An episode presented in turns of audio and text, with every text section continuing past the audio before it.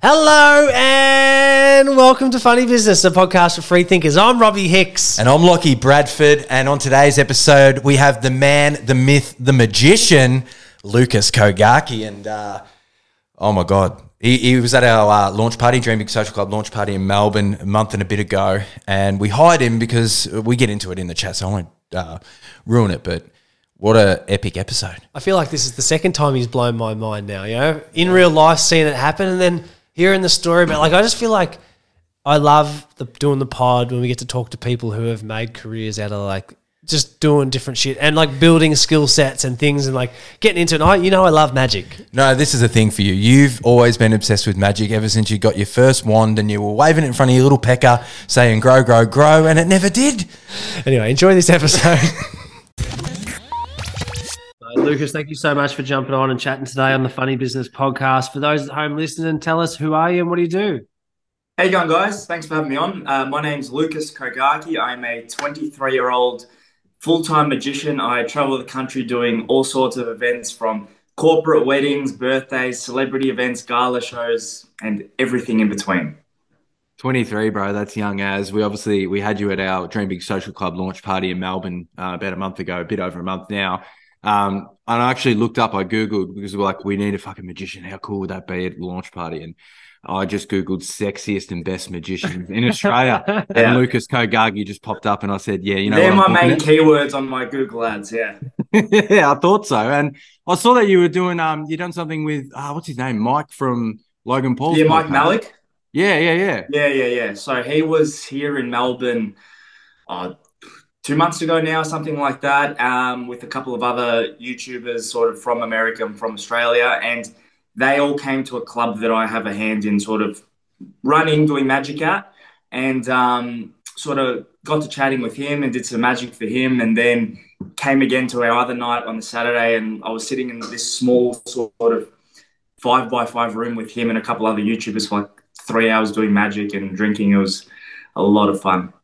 Man, I feel like when you like as Lach said, you when you did our launch party, I could see people's minds, ours included, but their minds being blown yeah. from you doing this, and like to be so young and be like so charismatic and be able to like learn the skill of captivating people the and engaging charm people. and distraction. Oh, it's just funny. Burt Wonderstone, baby. How did your the, char- the charm's the easy part?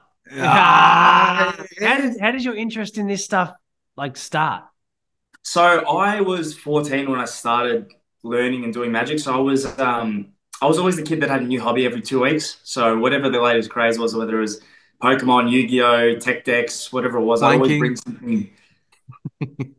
yeah, yeah. I'm neither confirming or denying that. Um, oh, I, was, I, went through a plank stage. Lach would have loved it, huh? I was doing them ones on the on the on the bricks and that. Yeah. I'm not gonna lie, you cut out and the P got confused with another letter, so we'll just uh ah, uh, you should have said wanking as a hobby. Yeah, yeah 14, like, yeah. Well, where's this podcast going? No, nah, it's it's R rated and that's no the planking. Yeah, that anyway. I think that when I was like in year eight, that's when that started happening. oh, the planking with the P. yeah, it's yeah. just uh, anyway. Uh, Anyway, moving swiftly on. Um, so you know, and then I was 14 when I first discovered magic. So I was uh, on YouTube one night, and this uh, this recommended video comes up. Uh, interactive card trick works through the screen, and I go, okay, whatever. So I clicked on it. This guy holds up five cards, and he goes, think of one. I go, sure. Takes one card out of the deck, turns the others over, and the card I was thinking of was gone. And I was like, how the hell does that work? Like maybe if I was here with you, you could look at my eyes or something, but this is through a screen. This shouldn't work. And I'm frivolously scrolling through the comments trying to figure out how the hell this thing worked. Nothing. And it did my head in for like two weeks. And I kept forgetting about it and then remembering it. And it was a cycle. And then I was at uh, school one day doing history in the library at lunchtime and I was looking for a book. And I see 101 self working card tricks, right? And I said, screw it, borrowed it, very rudimentary, right? So uh, mathematical, count this number of cards, do this, it will work type of thing. And I get to a page and I see the trick that the guy did on the YouTube video in the book, and I go, that is the dumbest thing I've ever seen in my entire life. But something so simple caused me such a profound reaction for two weeks. I found that very interesting. And then from there, it sort of just, I'd learn and I'd practice, and then I'd start borrowing more books about sleight of hand and one day I decided to sort of bring the cards to school. And I go, this is going to work one of two ways, right? They're either going to belt the shit out of me or they're going to love it. And luckily for me, they loved it. Everyone's screaming, running around, telling their, their friends that they've got to come see the tricks that I do. Same thing for the next couple of days. And then one day I didn't bring the cards to school. And all the kids are like, where are your cards? I go, I left them at home. They go, why? I go, I don't know. I just did. So since that day, I've never left the house without a deck of cards. Oh, I love that. That's crazy. Yeah. So you've always, what about doves? Up the sleeve or up the bum? Where nah, does that go? No, no, no. Don't do anything like that. I try to stay away from all the cliche type of magic um, and keep it very contemporary and, and more conversational because I feel like that sort of resonates better with, you know, a modern audience. I think everyone knows with the rabbits and the, the doves and the, the top hats and the red balls and I don't know. It's it's all very cliche and it just that's not me as a performer. So I just try to stay as far away from that as physically possible. When you started doing the tricks, when you you, yeah. you got into it, you got the book, and then you're like, oh, people like these. What are go take us maybe to the early days of how you maybe delivered your trick book, delivered the yeah. tricks versus how it's evolved and what you do now. Yeah, look, it was always, it was more of a rudimentary sort of uh, I don't want to say algorithm, but sort of step by step back in the day. Like you'd learn the trick, and then you'd just be trying your very best not to screw it up, right? You'd be concentrating on every step and make sure you do this at this time, this at that time. And most of the performance is more so just directional on, okay, make sure you do the trick correct and get them to play along. And I think the main thing that magic is isn't necessarily the tricks. I think that's maybe 10%. I think it's the it's the effect that you leave on somebody. It's the it's the memory and the emotions that you give them based on that trick and in that moment of time where you're taking them out of their own head for a minute that is more important. So I think over the years it's been a matter of learning how to sort of have the magic there and obviously sort of have that as the um, as the vehicle, but add in all the all the ideas and thoughts and and the the actual journey itself as to what I want to take on. I think just the trick itself is just the vehicle for that. And so I've spent the last nine years trying to learning how to communicate better, take somebody on a journey, whether I want to take them down a certain road, making them think I've, screwed up, or whether that's making them feel a, a specific emotion, happiness, joy, sadness, wh- whatever that is. So yeah, it's more of a matter of what uh, the presentation more so than the trick itself. You must love the part where now, because you've done so many of so so many times and performed so much, is that you know when the reaction's coming for these people, and you're like, yeah. you're obviously trying to keep a straight face, but I feel like that would be something I'd be I'd love. Well, the best know? the best is when I thought you fucked up at the yeah, and I was like, this guy go, he gave me the wrong card. And, and, but I'm like, you know exactly. And I'm like, this is. And he's a prick, mate. He would, Have we caught him on a bad day? yeah, yeah, he's like, you're a party. Yeah, no. So like, and again, that there's this saying uh, in magic, and it's probably the out of all the magic history and um, theory that I've ever read, the one that rings true the most is a magician isn't a magician. A magician is an actor playing the role of a magician, which basically means that I'm not. You guys are smart enough to know that I don't have superpowers, right? This is all sleight of hand psychology, uh, understanding how people think, and it's a culmination of mixing and matching them to create an effect and that's where the acting comes in. You've got to sort of play the role. It's like when you thought I, I stuffed up, it was because I made you feel that way, and that's sort of like that emotional roller coaster that I was talking about before. Like it's it's easy to just say, "Is this your card?" No. Oh, okay, here it is. But that's not as powerful as making you think and feel, "Oh shit!" Like you feel really bad. You're like, "You screwed it up." And then when you change that emotion, like it's it's it's like going from hot to cold water. It's it's um it's profound almost in the sense of the shock in your body going straight straight from one emotion to another. It's a very uh, it's a very strange feeling. I'm sure you sort of felt that when you experienced it. Oh, bro, I I love it, and the fact that you do you, when you when you walk into a room, are you kind of like a chameleon? I, I suppose like when we speak to DJs like the best in the world, they always say they just read the room. So they, would walk in, and they go, oh, they seem if I'm at this type of event, they might think a certain way like this. I can definitely if I because I think if you're in a room full of intellects like we thought or cool creators and stuff that we're trying to bring, you like, well, I know that they're going to think they're too smart for this, and you know what I mean. Like, you yeah, know, look, like I've read. done this for a very long time, and the way that I describe it, because I, I, sometimes give talks about sort of how to how to influence people in in a sort of business sense, and I call it the archetype. So every sort of person falls into a, an archetype, a mainframe, a character, if you will. And if you sort of get really good at labeling people into a certain archetype based on how they present, how they talk, nine times out of 10, you're usually right with the judgment of them. And then from there, they all have different sort of methods of thinking. Like people who think they're really smart typically aren't right? And you can sort of use that against them. Whereas somebody who's just easygoing, you've got to take that a different direction. The skeptic versus the the person on the other side who doesn't want to know are very very different in in the regards to how you approach them. Um, you can deliver the same effect, but you just got to sort of uh, take a different pathway sometimes. Why, why, do you think people get angry? You know, like I'm sure Alia, like, like I'm angry, I'm confused, I don't know how you did that. Like, why do you think that? You pulled the wool over me. Yeah, yeah. yeah. Well, I think everyone internalizes magic differently. Like some people think it's a challenge and, and they get upset when they can't figure it out because they think it's like, um, the one thing I never want to sort of come across when I'm performing is like, look at me, I know something you don't, I'm better than you. And I, and I've tried very hard my whole life to sort of tread the water very carefully, walk that tightrope, never fall to the wrong side of it. And I think that's why a lot of people get angry at magic because they think, oh well you did something i didn't know and, and that's unfair. Whereas i mean and i have no problem with that. Like i always say i don't care how somebody reacts because that's not for me to tell them how to do so. That's you know that's their own personal experience and journey and i and i have no no right to tell them how they should feel or react to to what i present. And that's why it's always interesting because you never sort of know the reaction like even though i could do the same trick a thousand times even a hundred times in a night it doesn't it, it's always a different reaction. Even if people are screaming, the way that they scream is different, and it, and it sounds weird, right? But one person screaming and the other person screaming can mean two different things in their in their perception of their reality. Like one could say, "That's unbelievable and crazy. I can't control my emotion," and the other one's screaming because they're angry. They don't understand how the hell it worked. So it's sort of for me, it's it's interesting, sort of in my own head, figuring out, okay, why is this person screaming? okay, that's interesting. They've taken it this way, they've taken it that way. And then from there, you sort of like plan what you're going to do next with them.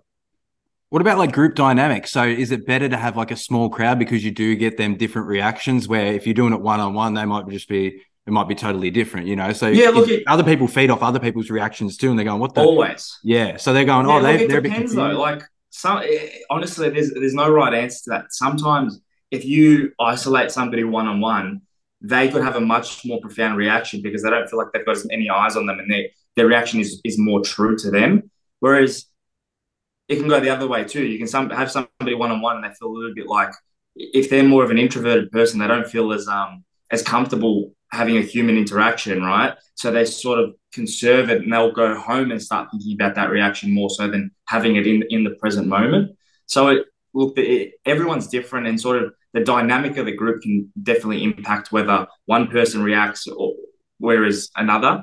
Um, but it's also so, like I said, it's like that. It's the it's the balancing act of trying to figure out where where the line is and who's going to go on which side of it, and, and then you can sort of figure out the material from there. Hey, can we re- rewind back a little bit? You mentioned like started at school, bringing the cards in, doing tricks. How did that move from I'm all right at this. I'm taking going through my paces. I'm still thinking about the tricks. To fuck it, I want to I want to make this like my career. Life, like yeah. I wanted I, I want a, a, career in magic. Yeah, look, I think especially in today's day and age, everyone uh, with the question of identity, everyone tries to get away from you know like I'm a magician, right? People call me the magician, and a lot of people don't like that for their own, whether they're in marketing or whether they're you know uh, the rubbish collector they might not like the title that's associated with them. They say, no, I'm my own person. I do this, I do that, I do the other.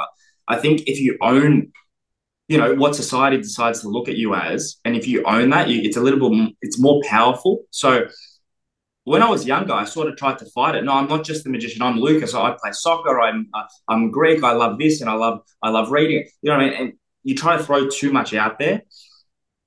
But the day that I accepted, yeah, you know what? No, I am the magician, right? I have all this other amazing qualities and and stuff that I do, but at the core of it, like that's that's who I am. I'm the magician, and that's that day was I was in year ten, and this is sort of like the butterfly, my butterfly effect. I was in year ten. I was in math class, and I had a teacher that I really didn't get along with pull me up after class. Now, mind you, in class, in every class, I'd always have my cards in my hand, fiddling, shuffling, practicing. Right, that's how I got good because I had so much time to to get that muscle memory. And uh, he stopped me after class, held me back, and he said, "Lucas, we're going to have a serious talk." I go, "What's going on?" He goes, "You're not going to go anywhere in life by shuffling cards all day. It's not going to happen. We're going to have a serious chat about your future." And it was the moment, like when authority challenges you, sometimes you've got two options. You can roll over or you can sort of just say no. So I looked at him straight in the eyes. I go, watch me. And don't get me wrong, got detention, did not go well for me. But it was that moment that I said, you know what? Like I've stood up to him now. I've stood up to the authority and I'm going to prove it. I don't know whether I was trying to prove it to myself or to other people. Like I haven't figured that out yet, but it worked. That's nuts, man. Oh, well, let's get into some of the other stuff you mentioned. You mentioned you like you're you're into soccer. You like reading your Greek heritage. Like, what does family mean to you guys? Oh, family is absolutely everything. In in forget about my culture because I think in a lot of people's culture it is, but for me, my family is my rock. They're always the ones there for me. Like, and that's extended to my my aunties, my uncles, my cousins. Like, that's the sort of backbone that when everything else in your life is has turned to shit, you can always sort of rely on them just for you know to be your north star and just to, to guide you in the right direction. Um, but you know, family for me is everything. You'd be pretty popular at all the events, I, I suppose. Like all the cousins and shit are just like, yeah. show us the new one. What are you working on this year and stuff like that. Yeah, Did you have to yeah. do it for family too? I feel like it's almost. I'll be like, practicing on it, and that'd I, be the harshest. I'm off the clock. I'm off the clock. Sometimes it is like, look. Sometimes you're just like, no, you know what? Like I'm, I'm with you guys. I'm not here to work, but at the end of the day, I don't care. Like I love doing what I do, and and most of the time, it's not for them. Like they, they've seen everything. It's they want to show their friends and their their extended people and it's not because they just want to say, oh, look, that's my cousin, it's Lucas, he does the magic. It's people like watching other people react to what they've reacted to. Now, yeah, I've said react like six times in that sentence, but it's the only way. We've done the same thing, bro. You t- you showed us the trick, and we're grabbing people next to us, going, "Hey, you need to see this one," and, and yeah, because it's almost like validity, like just to make sure that your own psyche is like reacting the correct way. You want to make sure everyone else has that same reaction. Um, but no, I, I, look. Sometimes you feel like you're off the clock, but for me, I'm I know I'm in an industry where it's like, for example, if you're a doctor, right, and you're walking down the street and somebody asks you what you do, and you say I'm a doctor, they're not going to ask you to diagnose them on the, in the middle of the street. But as soon as they find out you're a magician, it's always show me a trick, which can be tiring. But I've learned to just love it. Like, because you can either fight that or you can just accept it. And more good has come from me saying yes to to doing magic for people, even sometimes when I'm not in the mood to, then then anything bad could ever come from it. You're making your it's your life. You know what I mean? It's like well, I want. I'm excited about doing what I do because I genuinely love it, and I think like it's people love like routine, but they also love surprises. Yeah. So when you're, it's a surprise to you. You've done the same shit a million times, but you get all these different emotions, like you said. How do you how did you study that? Is it YouTube? Is it psychology? Because you mentioned there's all these different aspects to how you um, you know, br- bridging the gap between magic and mm. business. You know what I mean? Like, what is so, it's the psychology? Yeah. Yeah, look, and I think that's a very interesting journey that I had, and that was sort of unique to me because I didn't necessarily read too many psychological books. don't get me wrong, I've read books on body language and, and stuff that helped me in my day to day work. But as a kid, I could never read a room. Like I had a really good knack for always picking the wrong moment to, to say or do something or, or just try to do magic. It was always the wrong time.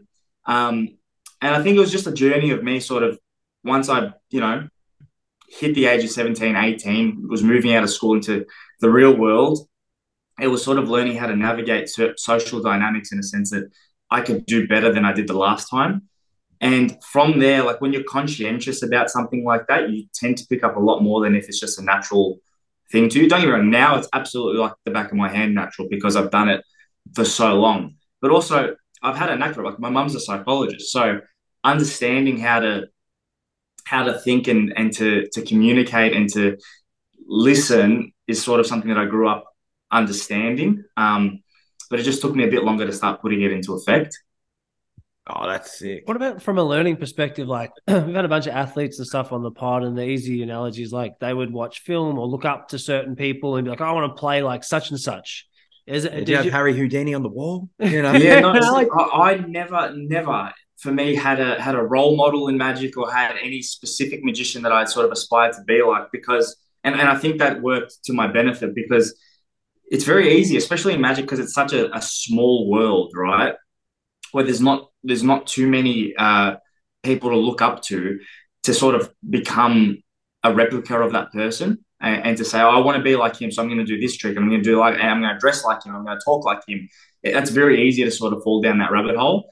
Um, don't get me wrong. There were there were people I looked up to and I was inspired by, and I, I love the way that they performed and presented. But I thought I think maybe I've taken key aspects out of that and sort of cherry picked and made sort of my own mirage of, of different people that I've enjoyed watching and um, sort of made that me in, in, in that sense. But I take a lot of my inspiration outside of magic. So whether that's a, a, book I read or a movie I watch or a song that I listen to, I think there's sort of magical around us. And and I don't say that in a cliche way, but like for me, I describe magic as, as the lost emotion. Like you know when you're angry, you know when you're sad, but you also know when something magical is happening because you feel it right here in your gut. You know it. Like whether you're watching a Disney movie and there's something you can't necessarily explain because there's all this there's all these emotions working in unison, and I feel like that's the magic. Um, so whenever I feel that, I sort of make a mental note and say, why? Okay, what what about this has caused me to feel this way, and how can I use this in in what I do to sort of give that um, and share that experience with the people that I'm you know in front of and performing for. Uh, that's a sick segue because the thing I was I was about to ask you before I was like we mentioned like the skeptics or people who get like grumpy or angry. Like, let's get into the people who genuinely believe magic is real. And like, is it easier to get those people into that state that you're talking about? Like, do you prefer working with people who are coming in there going, fuck, I want to be, blow my fucking mind, bro? You know, like, blow Sometimes I, I actually don't have any preference for, for any of the archetypes that I mentioned for because they all present a different challenge. And at the end of the day, you can all, you get basically all of them to the same point. Um, so for me, I look, don't get me wrong, there's some people who are just like, all right, I love magic, show me something. You're like, cool, mad, I love the energy, let's do it, right? And it's don't get me wrong, sometimes it's a bit easier. Um, than the people that's like, oh, I don't know, magician, um, skeptical. Because look, magic has a, a lot of bad connotations, and it always has, like with pickpockets and being dishonest and, and shifty and the con men. And you sort of got to spend your first five minutes sort of showing them that you're not that. Um, and you've got to bring their wall down. But other than that, I, no, I, I, love doing it for everyone. Like it does not matter who you are, what your reaction is, whether you love or hate magic. I will still perform with the same enthusiasm for you. Like it's just because I have a I have a sickness for it. I love it. I love that. So, what about the other people who have a sickness for it? You mentioned it's a small sort of world. How many hmm magicians are there around and like deers catch up and do tricks on each other and you know just like for example like for us we have other people in different industries that we draw from in the same and we go we catch up and talk about shit you know? Do you have something like that? Yeah there's there's definitely a don't, don't get me wrong it's not huge but there's a magic community especially here in melbourne. Um, and i when i was growing up there was always like little shows that you do together and you'd practice and you'd go to lectures together. And uh, lectures basically when they get a bigger magician from uh, you know, somewhere some other country to come in and, and teach magic in theory. Um, but look, not so much anymore. I've sort of not decided to stay away from that in any sense, but I've just sort of taken my own path, um, more so down the performing route. Like I've I've lost, not that I've lost. I don't think I ever had the love for everything magic when it comes to the, the technique and and the learning and the this and that. For me, that's so secondary to the absolute purpose of of the performing and the, the sharing of the experience. So for no other reason other than I just enjoy performing more than I like talking about magic itself. Um, I've yeah, I've sort of not not stayed away, but yeah, not not gone down that route too much. I think you're like you you sort of what I'm picking up, what you're putting down, kind of thing is like you're just learning as you as you're going, and if you shift too much in a similar path or stay on that path, you can't really be it's That's harder exactly to be yourself right. and be authentic because it's like if you listen to the same music all the time you're going to probably when you create your own one it's probably going to be different versions of that isn't it absolutely right and it's like the same thing if you only listen to like one podcast for example and that's the only voice inside your head that you're hearing your views are going to absolutely just tend to be very very similar to the person that you choose to listen to right whereas if you look take from a million different kettles of fish and you put it in you've got certain ideas from one person to another. It's like that mirage I was talking about. Like there's there's a saying that you're a mirage of everyone that you've ever met. So you know, my, my dad has X amount of me, my mum has X amount of me. The, the guy I met down the street for 10 minutes and I had a conversation with has a certain part that of me is him. Like it's, you, you take everything from somebody, whether that's the way they smile, the way they treat people, and you, you know, and it, it's subconscious. You learn a, you, you learn to love how somebody interacts with somebody or does something a certain way, and you just tend to to take that on board and start doing it yourself. Bro, that's how we feel with the podcast. Having done like 700 episodes, 280 guest episodes, we feel like it's learning on hypersteroids. And whether it's subconsciously or, or not, you know, whether we're thinking about it now and learning stuff, or it's just we know it's ingrained in our brain. of something that's said, like like you said, it's your a mirage. You know, it's a bit of energy that's like you know, input, like, lots of input. You know. Yeah, absolutely. I well, let, us get into. I want, I want, to hear your, your opinion on like Magic's been around for Rob loves Magic forever. You know what I mean? Like yeah. if you go back, if you go back in history, it's like people write things about it uh, for as long as time has existed. Well, the first recorded, uh, well, the first recording of Magic, it's actually a hieroglyph on the pyramids. So you know the, the, the cup and the ball where they move them around, you got to follow where it is. That's there's a hieroglyph of that on the pyramids in Egypt. I feel like that's like, why do you think something? What is it about magic? I don't know, like for me, it's like I like the feeling of being wowed. It's like that thing you said, it's the feeling, the lost feeling. But there's there's lots of ways that happens. Like sometimes it might just be in a general day, and you're like you can feel something. It's like you feel something in the air, and something good's about to happen, or like you're I don't know, not on a hot streak, but like that yeah. that vibe of things. Trying to capture the essence of all the moving parts and the emotion. Yeah, look, I think the reason magic has has lasted for as long as it has is because as humans we're on an ever a never-ending quest for discovery of of truth and fact right? Whereas magic is the complete opposite. It it just baffles you it takes you out of your own head for a minute and it it, it look it's funny because magic is is a lot of science right? It's it's discovery of a certain topic a certain theory right? That you can put into practice and you just do it in a certain way that it creates a, a, feeling of wonder and, and, and mystery, whereas it's simply truth. Like there's nothing that I do that is that is false or magical. It's it's all fact and and truth, but it's presented in a way that it's the opposite of of the of what it is. So I love that, yeah. So for example, right, for me to do a card trick, for you to pick one, remember it, put it back, and I find it, the only way that that is truly accomplishable is by some method of finding where the card is. Like you know, the the simplest answer of how the trick would work is typically the fundamental of the truth of how it works. So if I find your card, I have to have found your card. There's nothing magical about that. But it had but you do it in such a way that somebody can't explain and the little tinker in your brain goes, Oh, I can't explain it, it's magic. And I think it, magic's more important today than it ever has been because there's so much there's so much shit going on in the world that and everyone's got so much in their head that they like you know there's so much anxiety and depression and mental health that if you can take somebody out of their own head for five minutes, I think that's the greatest gift you can ever give someone. And I'm just so pleased that I can do that every day. You're like Liam Neeson from Taken. You know, you got, you got a certain specific set of skills, but what about when they transfer to the real world? Like when, like, use your your skills to join the dark side as you do things like you mentioned sleight of hand and like the negative connotations around it because you you are you're developing a lot of things it's what, how do you explain it before it's like mm-hmm. it's, not, it's like it's just it's just the art of deception and all sorts of stuff do you have you ever got away with anything you know like yeah, um, I don't. You don't have to frame yourself. That's how it is. Like, no, I've got, give us a couple of examples of what can you do. It's not that I've ever stolen or, or ever like you know willfully deceived somebody in a way that's going to negatively impact them, but like I said, it's more so the communication thing. Like if you know how somebody's tending to think, right, and that's not saying I'm reading your mind, but if I sort of know that because I've done this for so long, I can read you as a person within two minutes of meeting you, and I know how you think, I can sort of take a conversation in a certain way that I know that will not benefit me more than it, it would have, but I can I can talk to you in a way that you'll understand and you'll appreciate it more, right? And I can sort of get my ideas across in a less defensive way. Um, so I think it's more like in a day to day, like just communicating with people. You get much better at it. Um, obviously through what I do, I, I, am you know, you go to events where you have to entertain a thousand people. You got to talk to them, stop them, and and you know, just genuinely converse with them. You have you just learn how to talk to people better and how to uh, communicate your ideas more clearly.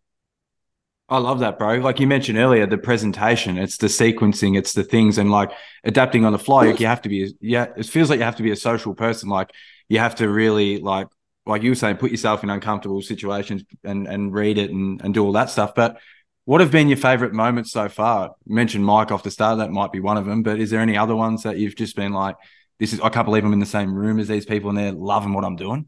Yeah, like I did. I did an event, uh, Poker with the Stars last year in April, and that was it was a charity poker event where basically every Australian icon and sporting star and news presenter all in one room, and they had me walking around, and I'm like. I was like a kid in a candy shop. I'm like, I know you, I know you, I'm gonna get you, you're next. It was like that was awesome. That was so much fun. Um, but like I've done um, I've done so many things and, and I've done a lot of notable people and I've done a lot of sports stars and I've done a lot of celebrities. But for me, it doesn't matter who you are. It's like I don't care. It's as long as I can just have a genuine conversation with you and, and show you something that's amazing. Like I, it does not bother me whether you're you're Instagram famous or you're you know Johnny from down the street. It does not bother me. Well, how do you learn and keep up as a magician? Are you YouTube and well, like how do how do you learn? Like how do you read books? You mentioned theory. Yeah, so like, I, I have an analogy that I give. So the way that I like, you learn magic, so it's like this. Imagine you uh, you're a woodworker, right? Or you're you're a handyman. You like to build stuff, and you have a you have a workshop to start off with, but you got no tools, you got no timber, you got nothing. You can't build anything, right? But then you say, I want to get into it, so I'm going to learn. Um, and same with magic. So you buy a hammer, you buy a saw, you buy a couple pieces of wood and some nails. You can build whatever you can build with those tools. Those tools are, are your fundamentals of magic. So the sleight of hand, the psychology, then knowing how to manipulate the cards, right? Then you say, I'm really enjoying this. I'm going to buy a Dremel. I'm going to buy a, um, a power saw. I'm going to buy a hot glue gun. You know, I mean, you, you build, you get all these new tools, right? Same thing with magic. You learn all these new skills until one day you have every tool under the sun. You've got all the uh, the material at your disposal. You can build anything as long as you can creatively think of what that is that you would like to build. Once you've learned everything in magic in, in the sense of skills, it's all right. What's the trick? What's the effect I want to create now? All right. Which tool do I need to to make it? So it's look there's a lot of magic that you read in books, and there's a lot of old magic that I perform with sort of my new spin on it. But there's also things that I've created and, and that I've, you know, put together in, in a certain way that no one else does it that way. And, you know, I'm sort of the only person on earth who does it, which is a crazy thing to think about. And you just, um, it, look, I, the way I do it is I think of the effect first, think of what's the emotion that I want to bring across, what's the, what's the feeling I want to leave them with and then what's the vehicle what's the trick to sort of get them there? And you work your way backwards. What about inspiration from a, as a performer? Like who do you look up to? Who are some other people did you, you try and saw yourself in half at any point? No but like outside of magic. Like uh, you're into yeah. you mentioned before you're into lots of stuff. What else what gives you where do you draw inspiration from? Yeah um look uh, there's two main magicians that i'd say like i, I loved growing up and i've taken most inspiration from. One's David Blaine, and the other one's Derren Brown. So most of you will know who David Blaine is, a US magician, most famous for his close up and his stunts and stuff like that. The other one's Derren Brown. He's massive in the UK. He's hands down my favorite performer of all time. Like him on stage, his stage presence is is unmatched in my opinion. Uh, he does a lot of like the psychological magic, which is sort of um, where I've stemmed a lot of you know creativity from that from. So there's like the mind reading, influencing people, the hypnosis. So like I've said, I haven't taken everything from one and everything from the other. I've just sort of picked certain key points that I like from all of them and sort of merged it into you know me. Where do you want to take this? You mentioned it like uh, 23. That's young as, bro. What are you born 98 or something, huh? 99. That's, That's insane. There was so much life. I was dancing the Backstreet Boys then, huh? Yeah, yeah, yeah. Don't, say that too much. no, um, no, no. But seriously, like so young, so being able to do so much already. Where where do you see this going? Where what what is life like? What are your goals? I'm going to be the best magician and the most known magician in the entire world. I like that. Yeah. Yeah. And how's that happen though? Like, what are you like? Do you, I'm sure that you've got things like we were saying before, like athletes, you can see a pathway. Like soccer, you mentioned before, you're into soccer. You're good at soccer. You get into, uh, I don't know, some pathways sort of program. pathways program. Someone looks at your scout, comes in, you're all right. You're not too bad. Come train here, get a contract, and what does you that look like? Yeah. What does that look like? So, look, they say success comes when preparation and opportunity meet. I'm prepared. So it's just a matter of opportunity. So it's it's I just put myself in front of as many people as humanly possible, just waiting for the right person to see. Um, and I'm I'm confident that when they do that, they'll love, you know, me as a performer because I I work so hard at it. Like there's no doubt in my mind that if I get the opportunity, I'll take it and I'll run with it. So it's just a matter of just getting myself in front of as many people as possible and just performing and loving it and, and not caring about the result sort of type of thing. And, you know, that's where I think the majority of my success has come from, just putting myself in, in, in positions that could be challenging or that could, you know, govern no result. But um, you just do it anyway. And, and sometimes something great happens from it, sometimes nothing happens from it. But yeah, it's just a matter of just keep grinding in the sense of performing. Leaving space for opportunity. Yeah. Leaving space for opportunity. it's exactly like, like when you've probably like how we found it is just like making it up as we go along. You know, there's no real pathway, but it's like there's Yeah, certain look. directions and there's certain little mini goals that we chase after. But it's like sometimes if you just commit to something and you don't move, it's like you can get stuck there for so long, and it's like you don't want that. just always keep moving. Like, I mean, there, there could be a million different pathways. At the end of the day, you're, at the same destination. Look, some are going to be quicker than others, but you know, I mean, unless somebody's mapped it out for you, which in my industry hasn't really been, there's, there's no map for it. There's no, there's no correct way to go. It's just a matter of just keep moving, like, you know, keep treading water, don't drown, and you'll get there eventually. What about like platforms like social media platforms like TikTok and Hmm. Instagram and stuff and showing off what you're doing? You know, like I love your Instagram where you show the tricks and you have the the people there, you can see the reactions. What went into the thought behind the content strategy around you? Yeah, so I, when I was like 16, I was like posting just videos in my room, like just doing a trick to the camera. And my parents go, Lucas, you got to stop doing that. I go, why? What's wrong with it? They go, because nobody cares. They go, nobody cares about the trick. They care about the reaction. And I go, that's so true. So everything that I post and everything that I, all the content that I drive is is so much less about me and more about the people watching. Like you'll always notice in most of my videos, it's never the camera on me, uh, like it's not the pov of the audience, it's the pov of me almost. And it's about people want to see other people react, like I mentioned before. So, like you see me at a, you see me at an event, right? You follow me on Instagram. You want to see how other people are reacting to the same things that you've reacted to. You know what I mean? And, all right, who's he doing magic for this time? Where, where, what events here? That's more interesting than oh, what tricks he doing. I could show you a million different tricks, and at the end of it, you're not going to remember eighty percent of them. But I could do it for hundred people, and you're going to remember the reaction of almost every one of them. So I think people react better to people than they do, you know, inanimate objects. Um, so yeah, that's always been sort of my strategy when producing media. It's always about who's it for, where's it at, and, and what's the what's the context around it. The question we ask all our guests is a bit of a mental health one. What do you turn to when you're looking to get some energy back in your life? Um, it depends. Like I'm a very extroverted person. Like I love socializing. I love talking to people. I love being out. I love having people around me. I, I feed off that. But I sort of hit a certain point every now and again where I'm just mentally drained. Like especially doing so many events that it's you're you're on for you know two three hours and you're you're socializing, you're performing. You've always had, got to put a smile on.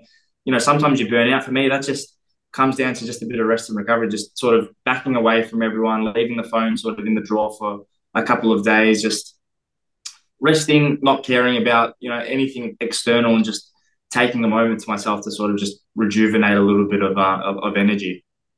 What's your favorite soccer club, soccer team? Do you follow the sport? Yeah, I'm a big Manchester United fan um, at the moment, which is a bit painful. Um, but yeah, like so, I, I played soccer since I was like six years old.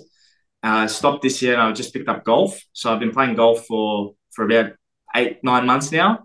and I love that as well. So I watch a lot of the golf. Um, but yeah, Can you make it disappear in the hole sometimes? Just you just go. I had a dollar for everyone that's asked me that, I'd be a rich man. Nah, look, I, I can, but that's cheating. So you know, and golf's a game of integrity. So you're only cheating yourself. Lach's got limited integrity. No integrity, especially in that two-player scramble thing. There's a few. if, it's, if it's under a little uh, bit of grass or something, I'm putting it on top of it. You know what I mean? okay, Anyway, you're preferring the lie. Hey, we're, we're halfway through the year. What are you excited about for the rest of the year? Um, look, this uh, this is the part of my year that's quiet, which is good because I need it. Because from here on out, it is absolutely mayhem with events. Uh, obviously, leading into the end of the year, I am inundated with end of year functions, Christmas parties, and everything in between. So a bit of R and R right now is much needed because until the end of December, I'm going to probably do anywhere from like ninety to hundred events. And do you do you make new tricks when on, when you're on sort of tour and you're doing that thing, or do you come up with the new stuff or what? you wanna do? Sometimes. yeah. Yeah, like look, how does how does it work? Look, I um the I'm most creative when I'm actually in the environment. Like it's going to sound strange, but for all of my shows, I've never rehearsed. Like I've got a sort of I've got my set list, I've got the things that I need to say, and I've got them sort of down. I've got the the skeletal muscles, if you will, but then everything else in between, I, it has to be natural. Like I can't. I don't function well just trying to rehearse to a camera or anything like that. I it's, uh, it's so unnatural for me. For me, when I'm you know, in the deep water, that's when I swim the best. So I come up with a lot of my tricks, even when I'm working. Like if something's gone wrong, it's okay. Now, shit, how do I how do I fix it, right? And sometimes, you know, being in a in a in a pickle, you come up with something that's unbelievably better than what you're initially going for. So a lot of the stuff that I've created have just been out of out of necessity. Like you'll be stuck with some people like, yeah, that's cool, but can you do this? And you're like, I, I, I'm a smartass. I always say yes even if I, I have no idea, I will say yes and I'll figure out the way within five minutes to do it because I'm like a dog at a bone when it comes to, to a challenge like that. Oh, So, I like um, that, bro. That's sick. So it's like, yeah, it's it's just like, and I feel like you saying people saying no, you can't, or no, you can, and then just having the confidence to figure it out. It's like it releases a different chemical in your brain that Yeah. gets that that magic out of you. Like that's the, the compare when, when I'm told, but I bet you can't do this or you can't do that. Like that's when the competitive side comes out of me, and that's when I really just start. That's when the best, the worst, and the best of me comes out. Well, man, we've, we've absolutely loved this chat and we absolutely loved having you, you don't our- understand, Lucas, how much Robbie wanted to be a magician. at, So- and at, at our show. But if Yeah. for, those, for those at home listening, how do they find your stuff? If they want to book you for Yeah. something, how do they? Where, where do you exist? get in touch. Either on Instagram, so that's Lucas Kogaki Magic, uh, Lucas L U C A S, Kogaki K O G A K I Magic, self-explanatory. Uh, or my website, lucaskogakimagician.com. I like that. And he's pulling business cards out of his trousers. Huh? Ah, yeah. Easy. Done. Hey, Not Thanks, the only bro. thing. There we go. Take care, guys. Thanks very much for having me on. I appreciate it. Lucas Kogaki. I, like, I just like saying that name because it rhymes with Bukaki. That's crazy. you like it? hey, seriously, hey, if you're new to the Funny Business podcast, we drop episodes four, four times a week. Uh, we got pods all the fucking time. We are Yeah. the best podcast on the interweb. Yeah, we just think of shit and it just pops out. You know what I mean? It's like magic.